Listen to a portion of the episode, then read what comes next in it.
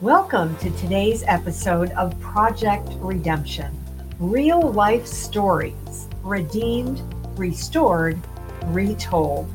I'm your host, Athena Dean Holtz, and thanks for hanging out with us today. This podcast is brought to you by Redemption Press, where we train new and aspiring authors to glorify God with the written and spoken word.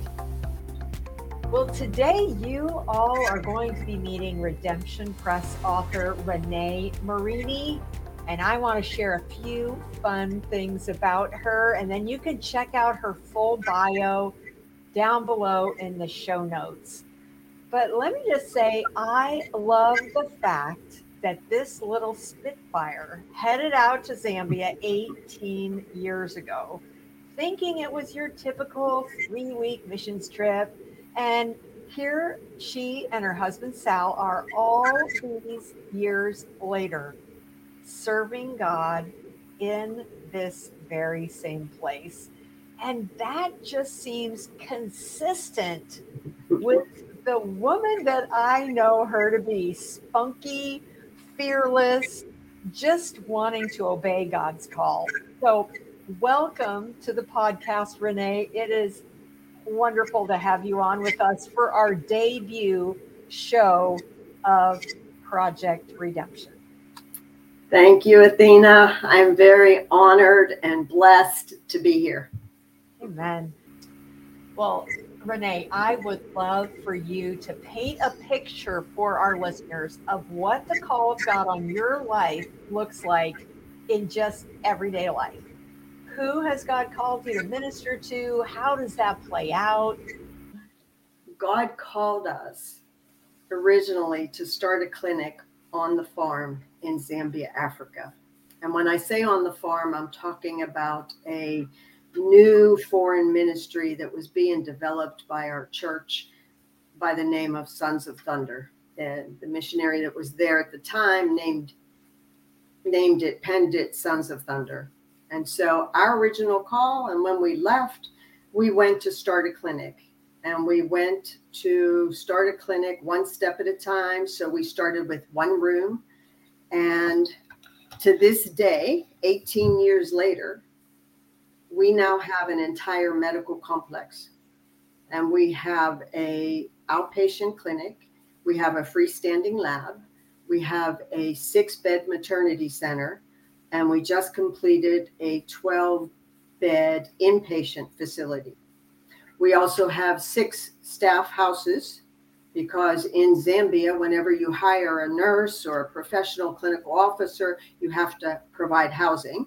And so we have six staff houses and we have three vehicles because we do transport uh, of women in labor and we do outreaches 10 outreaches to different areas.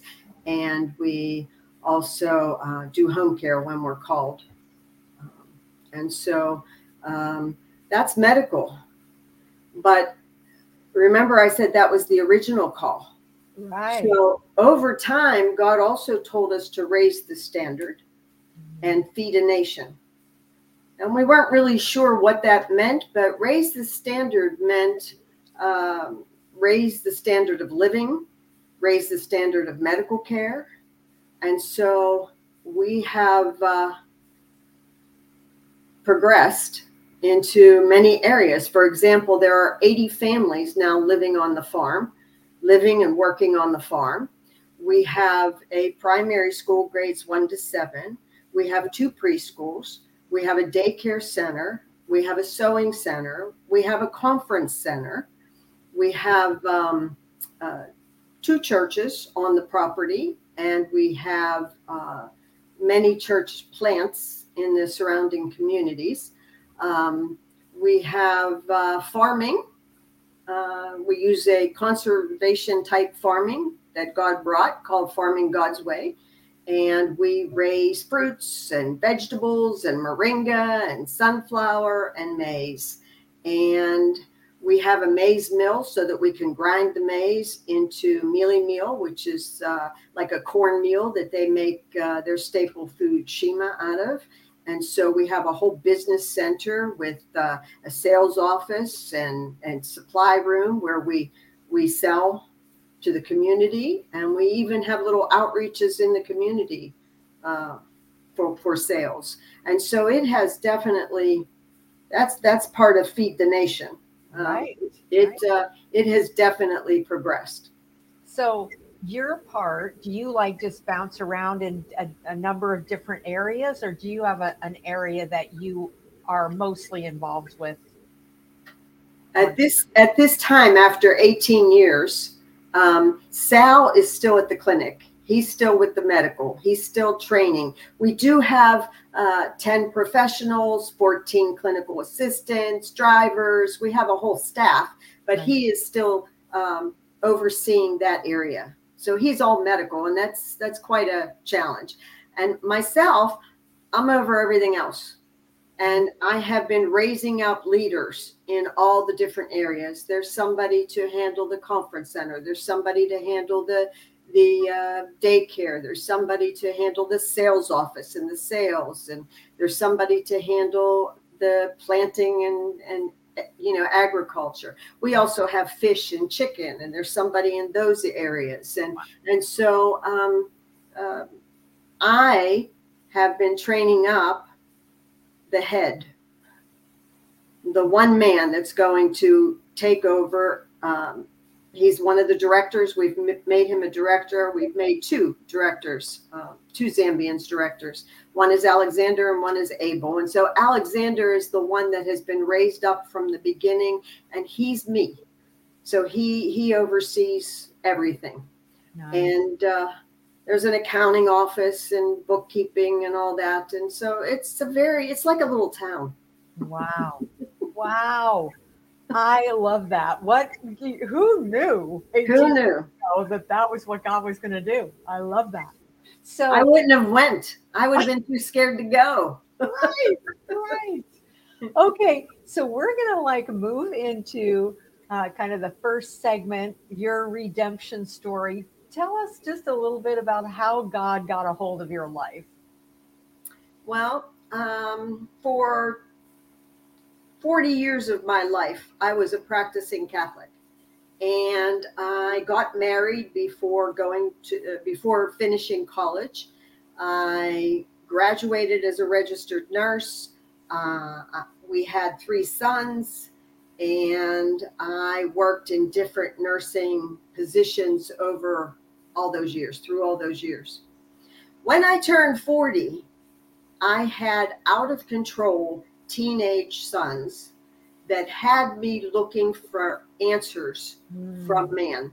So I was looking at answers with counseling. I was looking uh, for answers with uh, outpatient rehab, uh, police, school authorities. I was looking everywhere for, for answers. And it's around that time that my best friend said to me, I'm putting my son in a church camp. Why don't you do the same and put your son in in the camp? And i said to myself you know what? I have tried everything else. Why not god? And so i enrolled him in the church camp and just one son. I enrolled him in the church camp and the next night i went to make sure that I had made a good decision, that they were preaching okay, and they had an open meeting in the evening. And so I went with my friend. And it was during that service that I actually felt like I had found the help I was looking for. Like this is where he belonged. And right at that time, they had an altar call. And I started with tears coming out of my eyes. And my friend looked at me and said, You should go. And I said, Yes. And I I went to the altar, I knelt, and I accepted Jesus as my Lord and Savior. And the best part, Athena, was my son knelt down right next to me oh. and accepted Jesus as his Savior at the same time. Mm. And that one small decision has turned out to be the biggest and the most important decision of my entire life. Wow. And I'll tell you why. Let me tell you why. Okay.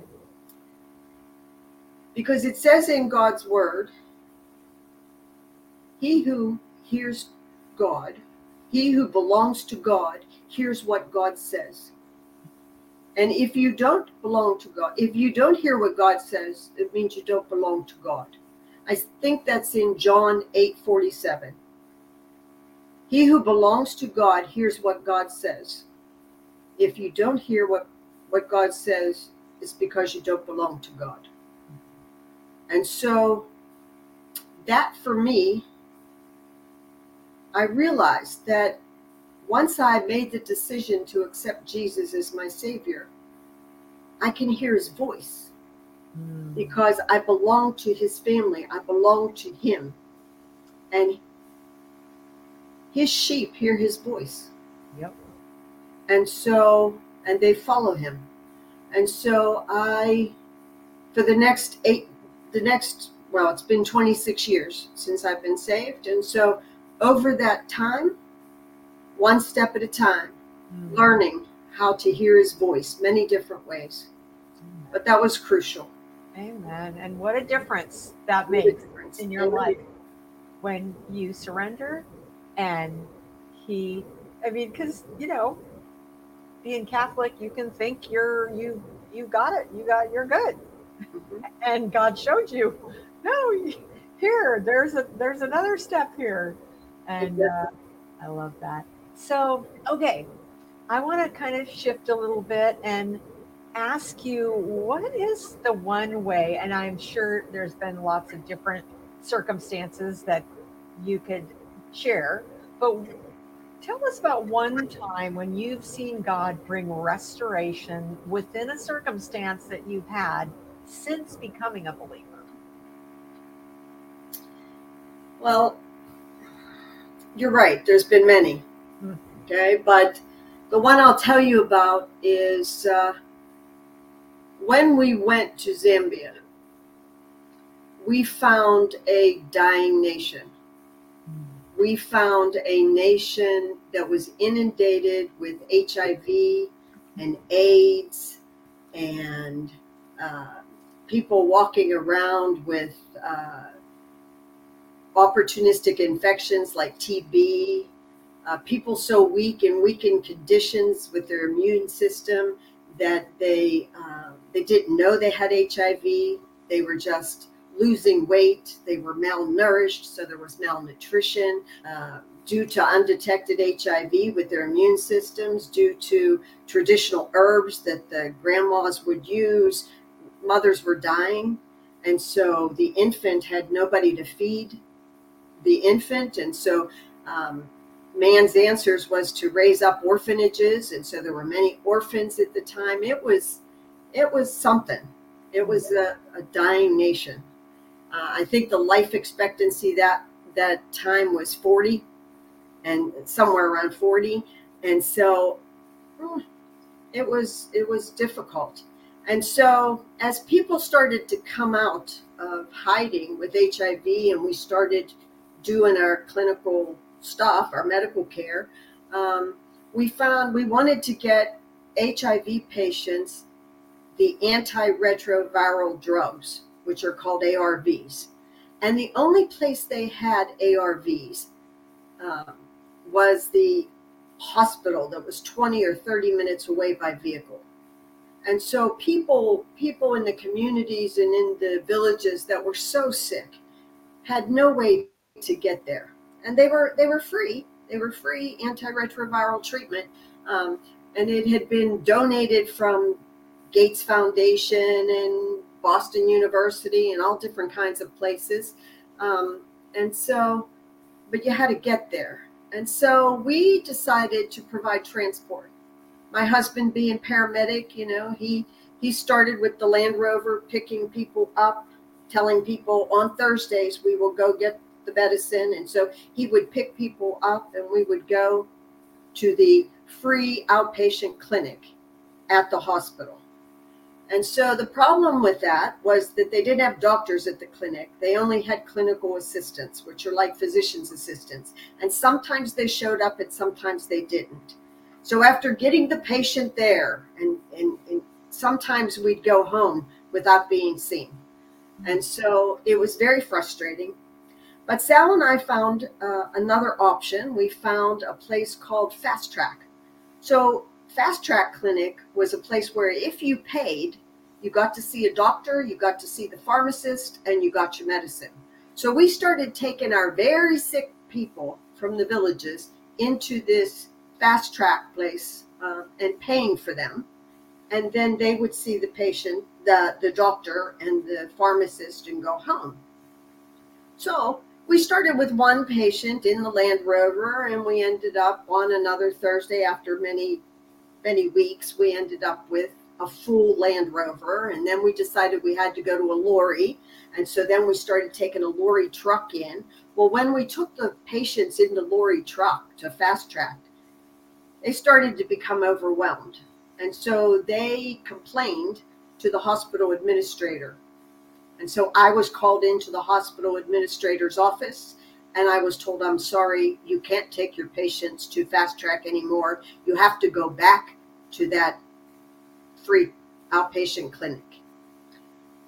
I already knew the problems at that clinic, so I was very frustrated and very angry. And when I get angry and frustrated, the tears they come.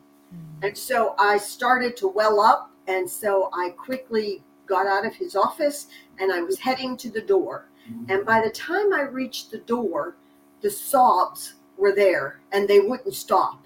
And so I was outright fully crying at, at the door as a man, a stranger, was trying to enter into the office. And so um, he saw me and he said, Madam, what's the matter? What's what's what's the problem?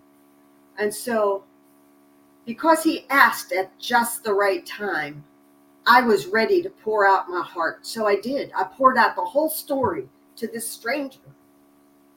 And Athena, it turned out that that stranger was the district medical officer over HIV care in all of Kazungula district, which is the district we were under.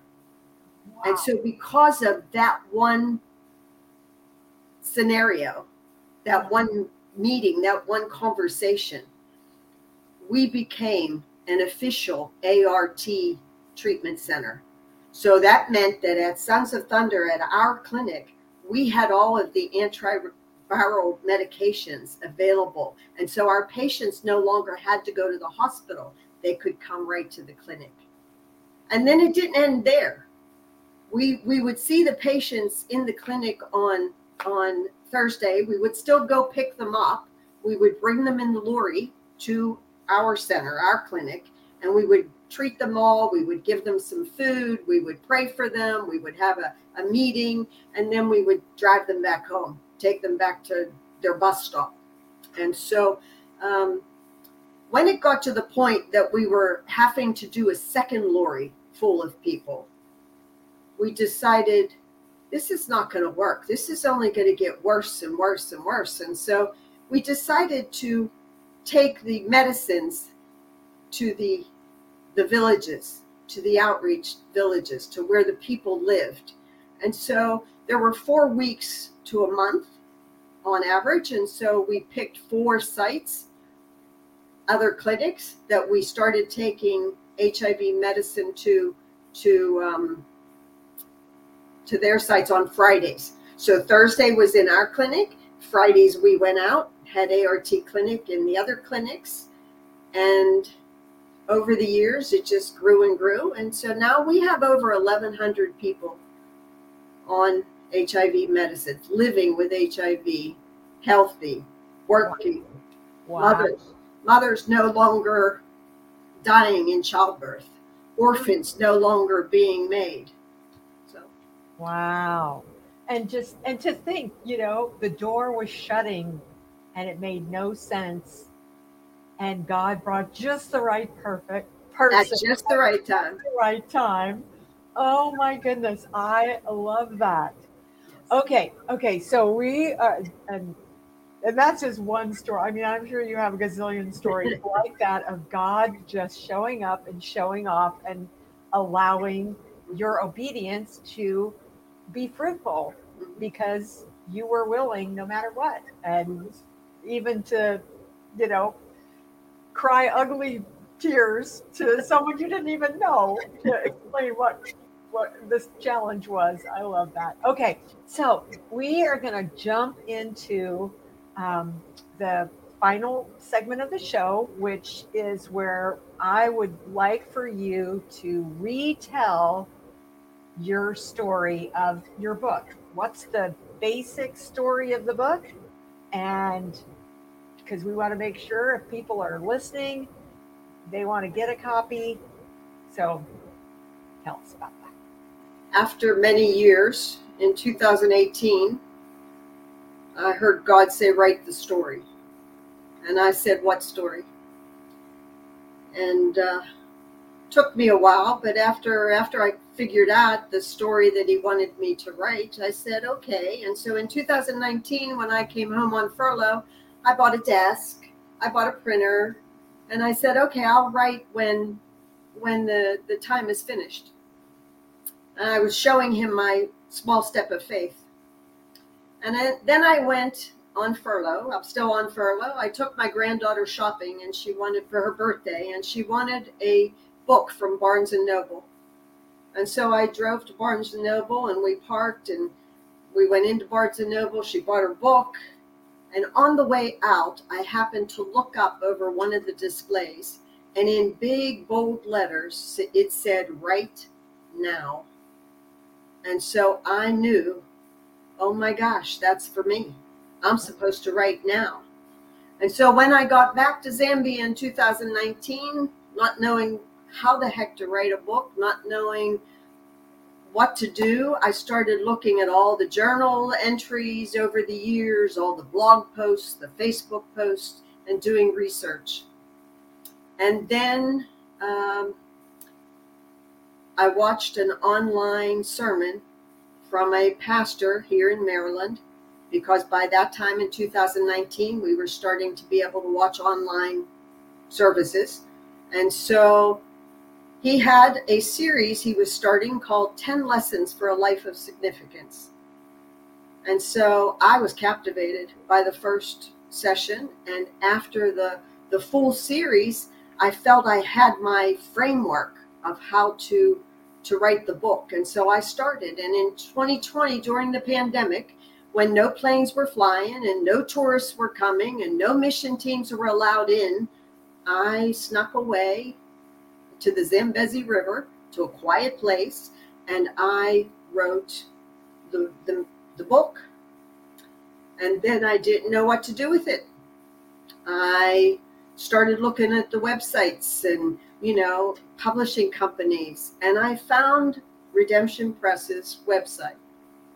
And I was stirred with the uh, openness of it. The uh, it seemed very friendly to first-time authors and it it felt right. And i sent my manuscript. I decided to send the manuscript to redemption press and they accepted it. Now who did i write it for? I wrote it to be obedient to god. Mm. Yep. It was not my idea. And i don't even know i didn't know what his what his reason for me writing the book was and I still don't. You know, it, it'll play out one step at a time. Right. But the message for the book, the message I believe is for the book, is that God can use anybody. You do not have to be anything special. He uses ordinary, everyday people to fulfill his plan and his purpose for your life. Mm-hmm. He heard the prayers and the cries of a dying nation. And he loves us all. And so he sent many people, not just Sal and I, but he sent everyday, ordinary, nothing special people to be his hands and his feet and to to answer his, his call and to mm-hmm. just by hearing and obeying I love that. When so when your reader, that person, they've got your book, they've gotten through it, when they get to the last page, what is it that you want them to walk away with? I want them, first of all, to see God. I hope that whoever reads that book sees God and sees all the amazing things he can do with people who belong to him, hear him, obey him. Nothing special, just everyday ordinary people. That they that they too can hear God, that they too can be used by God. And have a life of significance. Amen. Amen. Well, my friend, this has been delightful. If we have some people out there that want to connect with you, where is the best place for them to find you online? Facebook, Renee Marini. Also uh, for Sons of Thunder. And there is a website for Sons of Thunder if they want to look at the, the ministry. It's uh, www.sotzambia.com. Wonderful. Well, let me just say, it is so, I love every time I hear your story and every time I hear you tell different parts of it, I'm just captivated with how faithful our God is to just, you know, you said, well, huh, I, I guess I could try that. You know, I mean, on a fling almost, you try God and see if this might work. And look what he did with that. Amen. I love that. Well, thank you, my friend. God bless your ministry, and may He just continue to um, allow you to serve in that way that has just been life changing for many. So, thank you for your work. Thank you, Athena. Thank you for having me. Thank you for giving me this opportunity. I pray that God uses it to reach many, many people. Thanks for joining us today. And while you're thinking about it, take a moment to rate and review our podcast on whatever platform you listen on. That way, our episodes end up higher in the algorithms, and that's how people find us. So, this is Athena Dean Holtz with Project Redemption, and we will see you next week.